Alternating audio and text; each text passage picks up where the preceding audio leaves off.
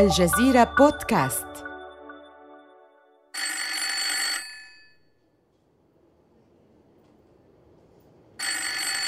إنه خريف عام 1972 يرن هاتف بأحد المكاتب في جمهورية رومانيا. إنه مكتب وكيل أعمال لاعب التنس المعروف إليي نستاسي والشهير بناستي.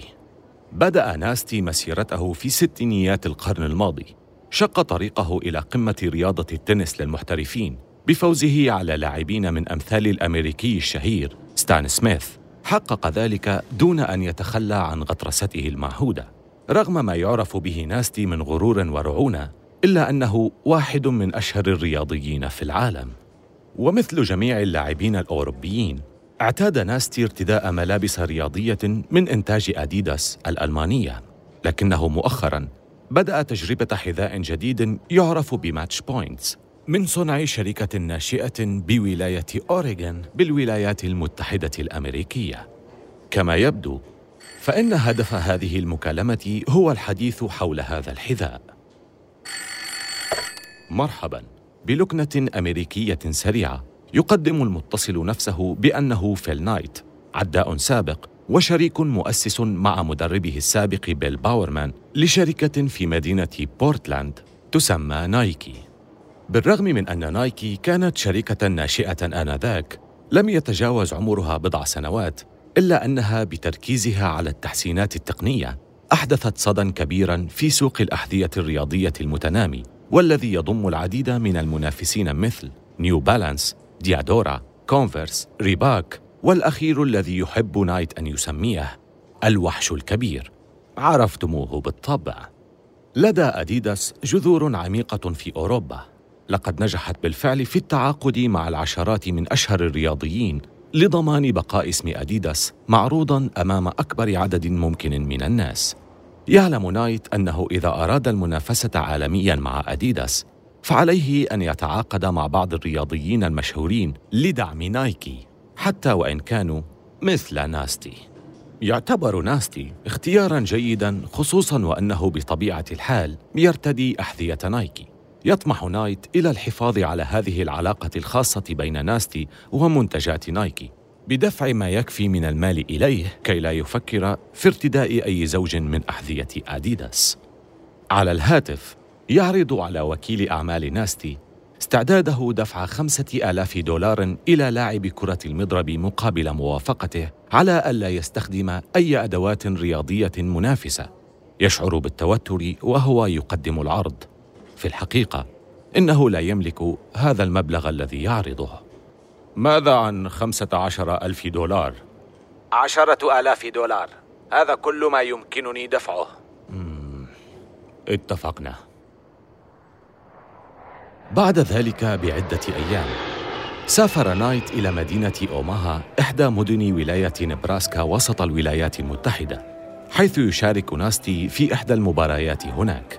وخلال عشائه مع ناستي وزوجته عارضة الأزياء يقدم نايت العقد إلى ناستي الذي يوقعه.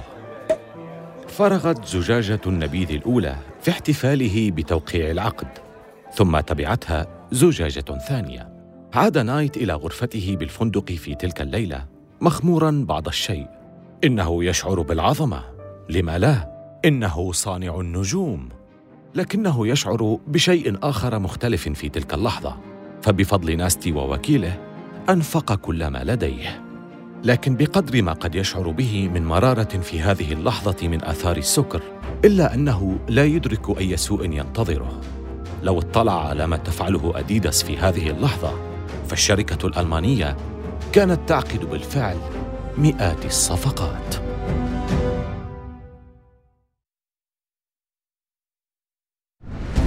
من الجزيرة بودكاست بالتعاون مع ووندري هذا بودكاست حروب الأعمال.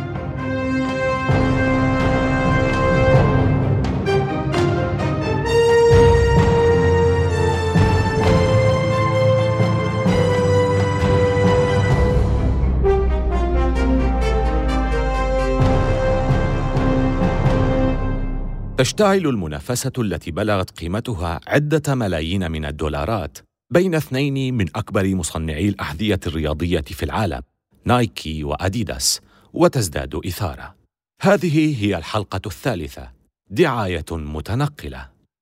في الحلقة السابقة طالعنا أصل كلتا الشركتين التي ولدتا على شاطئي الأطلنطي في زمنين مختلفين. وقد حظيت كل منهما بنوع مختلف من المديرين التنفيذيين. اليوم سنقفز في الزمن بعض الشيء إلى السبعينيات حيث وقع أول صدام حقيقي بين نايكي وأديداس في مطلع عهد الرعايات الترويجية لنجوم الرياضة.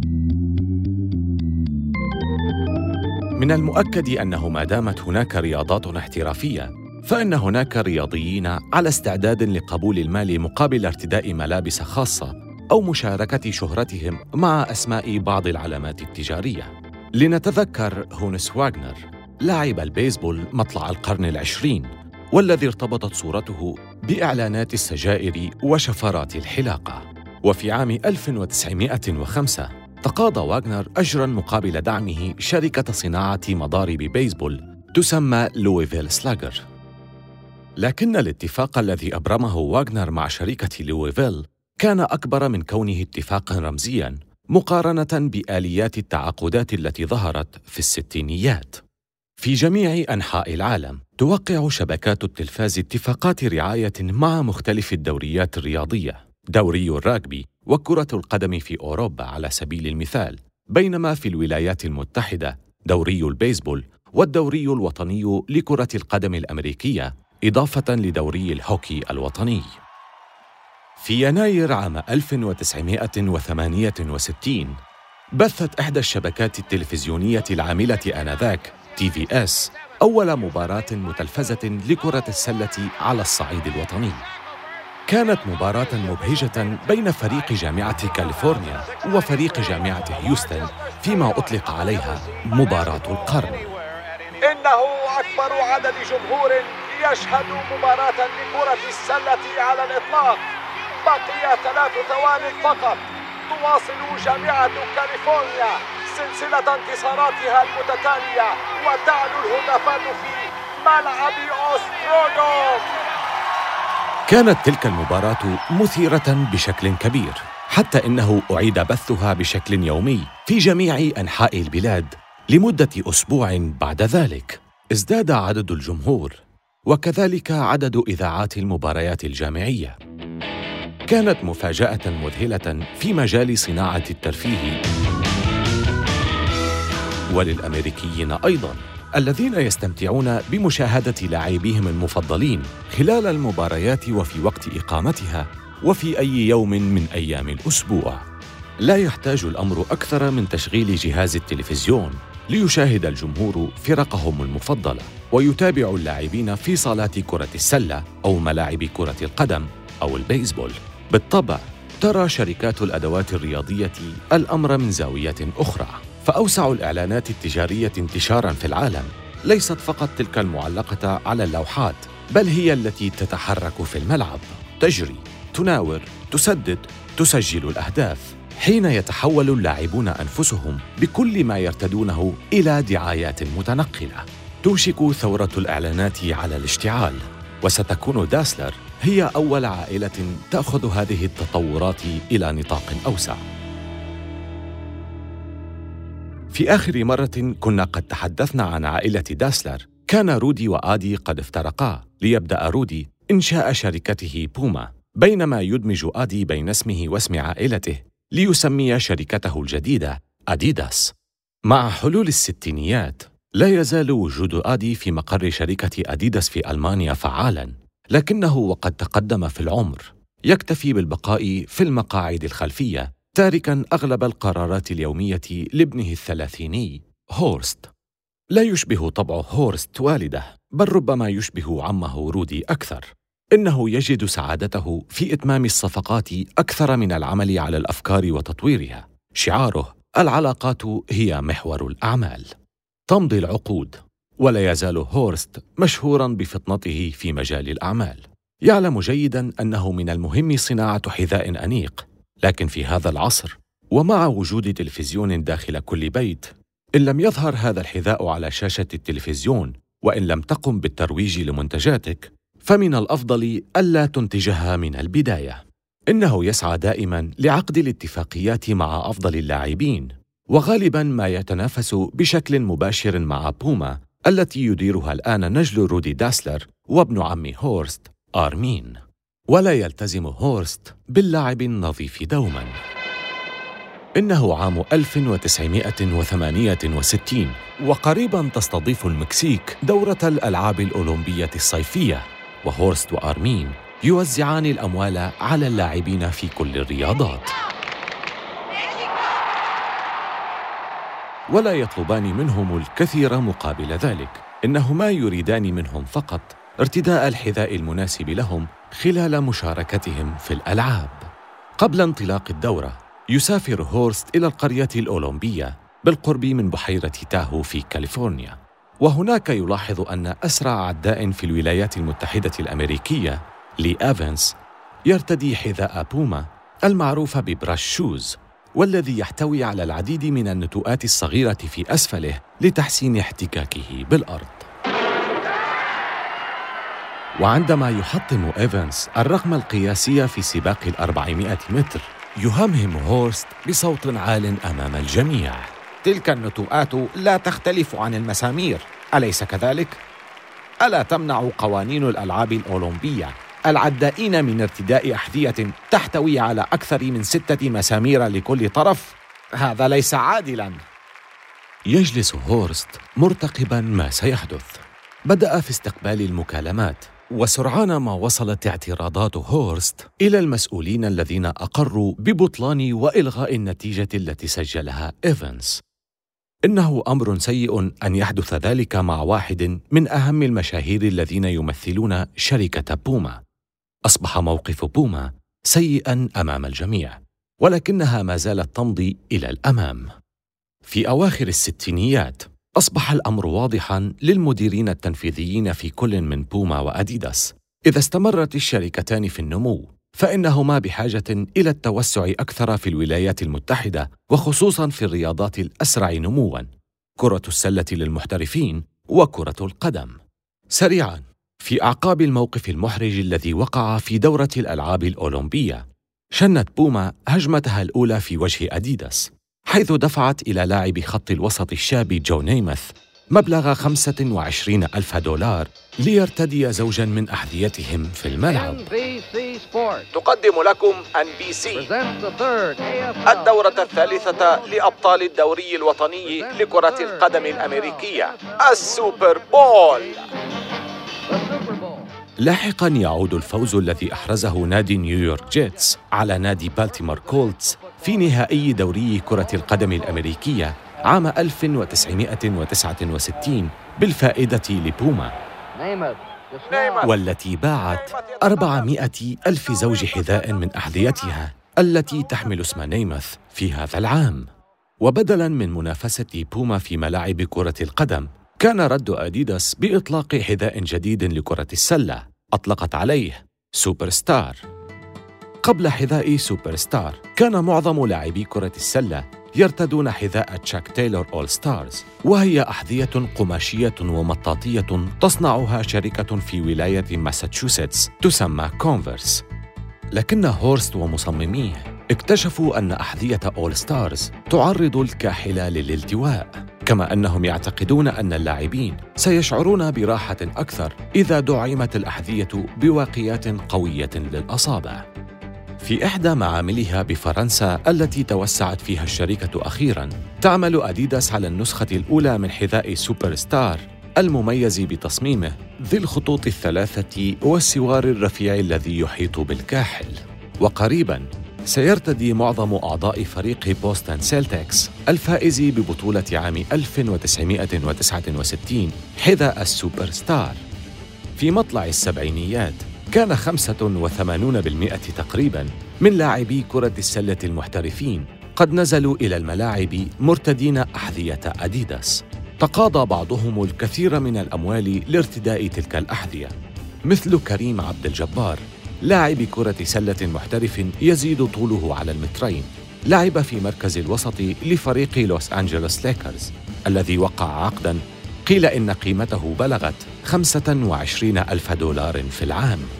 يمثل كريم جيلا جديدا من موهوبي كرة السلة. كان أول لاعب بالدوري الأمريكي لكرة السلة للمحترفين. يحصل على حذاء صمم مخصوصا له. أطلق عليه اسم أديداس جبار. كان حذاؤه سوبر ستار يخطف الأنظار بمجرد ظهوره في الملعب. لكن أي شركة مهما بلغ نجاحها لا تستطيع التحكم في السوق إلى الأبد. عاجلا أو آجلا سيظهر منافس جديد على الساحل الغربي وعلى عكس أديداس أشهر شركة أوروبية والتي لم تترك سوى بصمة صغيرة في الولايات المتحدة فإن هذا المنافس الجديد أمريكي حتى النخاع.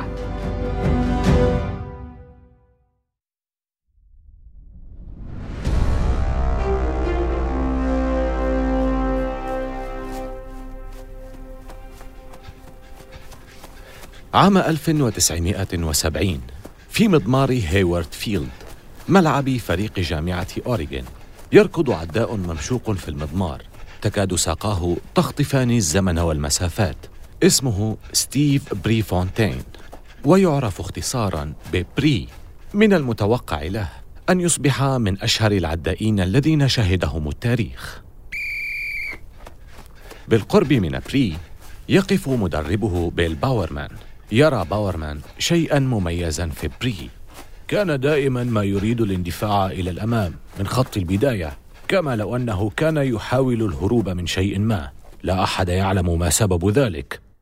تقارب بري وباورمان من بعضهما بعضا وعندما شارك باورمان فيل نايت في إنشاء شركة بلو ريبن التي تحولت بعد ذلك إلى نايكي طلب من بري ارتداء حذائه.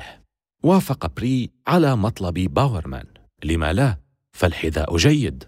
في صيف 1972 سجل بري رقما قياسيا لأمريكا في سباق الخمسة آلاف متر المؤهل للألعاب الأولمبية. لكن في السباق الفعلي لم يتمكن من تحقيق أي نجاح لم يحصل حتى على الميدالية البرونزية. كان ذلك محبطا له فحاول فيل نايت أن يحسن من معنوياته. اسمع! هل تعلم أن المسؤولين عن مدينة يوجين يطلقون اسمك على أحد الشوارع؟ عظيم وماذا يسمونه؟ الشارع الرابع؟ لكن سرعان ما عاد بري إلى الملعب مرة أخرى بفضل تشجيع نايت وباورمان له عاد مرة أخرى ليحقق نتائج جيدة لكن هناك مشكلة أخرى إنه لاعب مفلس لا يمكن أن يستمر هذا الوضع سنجد لك وظيفة أين؟ لا تبالي سأجد حلاً. في وقت قصير أصبح بري يعمل ويتدرب على السباقات في نفس الوقت فكان الوجه الدعائي لمتجر نايكي في أوريغون. يبلغ راتبه السنوي خمسة آلاف دولار ويحمل بطاقة عمل تصفه ب مدير العلاقات العامة. تتعدد الأسباب وراء نجاح أو فشل العلامات التجارية بكل تأكيد. في بعض الأحيان يكون الإصرار سبب تفوق علامة تجارية ما وفي أحيان أخرى يكون الحظ حليفها بمعنى أن تكون في المكان الصحيح والوقت الصحيح في آن واحد أو أن تجد الشخص المناسب في الوقت المناسب. أما بالنسبة لنايكي التي كانت تمتلك جزءا صغيرا من حصة سوق أديداس في بداية السبعينيات فإن ستيف بريفونتين هو ذلك الشخص المناسب في الوقت المناسب. شخصيته جذابة وهو وسيم ومنفتح. بالعودة لتلك السنوات التي قال فيها فيل نايت ذات مرة لقد بشر بري بنايكي كالإنجيل. وجذب آلاف الناس إلى شركتنا الناشئه إنه رمز للتمرد والثورة. في كل سباق يخوضه ومع كل لاعب رياضي يلتقي به يحرص بري على الإشارة لمميزات ذلك الحذاء الجديد الذي أنتجته الشركة الصغيرة في أوريغون. ازدادت شهرة تلك العلامة التجارية وزادت مبيعاتها. وباعت نايكي الآلاف من حذائها المعروف بوافل ريسرز. لكن نايت يواجه مشكلة أو اختيارا صعبا. إما أن يحصر نايكي في إنتاج أحذية العدو أو أن يتمكن من توسيع شركته وإنتاج احذيه تناسب رياضات أخرى أو أن ينافس أديداس وبوما وكونفرس. قرر نايت خوض تلك المنافسة.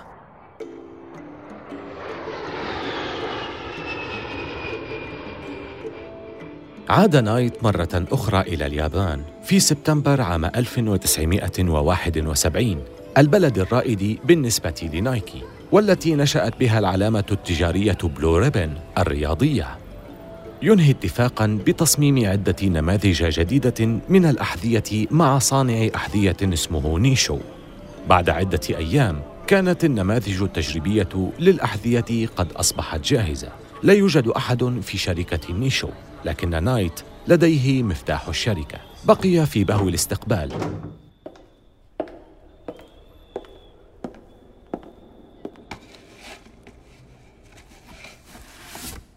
ظل يحدق لساعات في الأحذية التي ستحدد مصير شركة نايكي. بعض الأحذية تم تسميتها بالفعل مثل نايكي كورتيز والبعض الآخر لم يطلق عليه أي اسم بعد. على مدار اليوم أغلق نايت على نفسه المكتب وبدأ في التفكير في أسماء على الفور. أخذ يخرج كل حذاء من صندوقه ويمسك به ليراه في الضوء. أطلق على أحد أحذية التنس البيضاء ويمبلدون. وآخر فورست هيلز تيمنا بأول بطولة مفتوحة للتنس في الولايات المتحدة الأمريكية. أطلق على أحد أحذية العدو ماراثون. أما رهانه الجديد في المنافسة مع أديداس فهو حذاء كرة السلة الذي يواجه به حذاء سوبر ستار الذي أنتجته أديداس. أطلق عليه بليزر. تيمنا بفريق كرة السلة المحلي فريق بورتلاند ترايل بليزرز. وهو منهك خرج نايت إلى شوارع طوكيو الممتلئة بالأنشطة. كان عقل نايت ممتلئا بالأفكار أيضا. فهذه لحظة مصيرية وهو يعلم ذلك بشكل جيد. إنه يشعر بالتعب ولكنه يشعر بالفخر أيضا. شعرت بكل شيء تمنيت أن أشعر به بعد يوم من أيام العمل. اشعر كانني فنان أو مبتكر. ألقيت نظرة أخيرة على مكتب نيشو. يهمهم نايت قائلا. لقد فعلنا ذلك. ستستغرق أديداس الكثير من الوقت لإدراك قوة منافسها الجديد لكنها حينما تدرك ذلك سيكون ردها سريعا. قبيل دورة الألعاب الأولمبية العشرين عام 1972 المقامة في ميونخ. وقبل بضعة أشهر من تعاقد فيل نايت مع لاعب كرة المضرب ناستي كان هورست ينفق آلاف الدولارات في التعاقد مع حوالي 80% من الرياضيين المشاركين ومدهم بالملابس والأحذية الرياضية من أديداس. ثم كانت الضربة المفاجئة. هل تتذكر مارك سبيتس؟ كان أشبه بمايكل فيلبس السبعينيات. سباح أمريكي وسيم بابتسامة مبهرة ذو شارب كثيف يمتلئ صدره بميداليات ذهبية. لاعب رياضي بلغ أعلى المراتب في رياضته.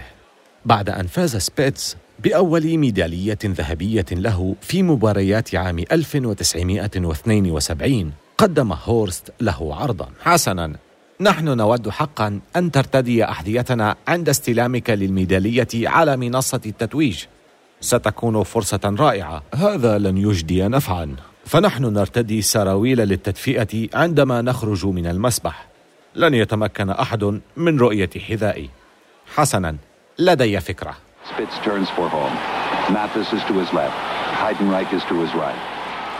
عندما يصعد سبيتس إلى المنصة يحمل في يديه حذاء أديداس غازيل. وعندما يغادر نطاق المسبح سيمسك الحذاء في يديه أيضا ليضمن أن الكاميرات تلتقط كل لحظة. صدمت لجنة الألعاب الأولمبية كيف يجرؤ سبيتس وداسلر على تحويل تلك الساحة الرياضية المقدسة إلى منصة أزياء لكن من الصعب أن يعتذر داسلر عن خطأ كهذا. إنه رجل أعمال وقد قام بخطوة ذكية وبحلول منتصف السبعينيات كانت أديداس تبيع أكثر من 150 نوعاً من الأحذية كما أنها وسعت نشاطها بشكل أكبر في مجال الملابس الرياضية. في تلك المرحلة تحقق أديداس أرباحاً سنوية تقدر ب 500 مليون دولار. لكن في عالم الرياضة لا يمكن لأي شركة أن تتصدر إلى الأبد. يوشك فيل نايت ونايكي على التحليق عالياً.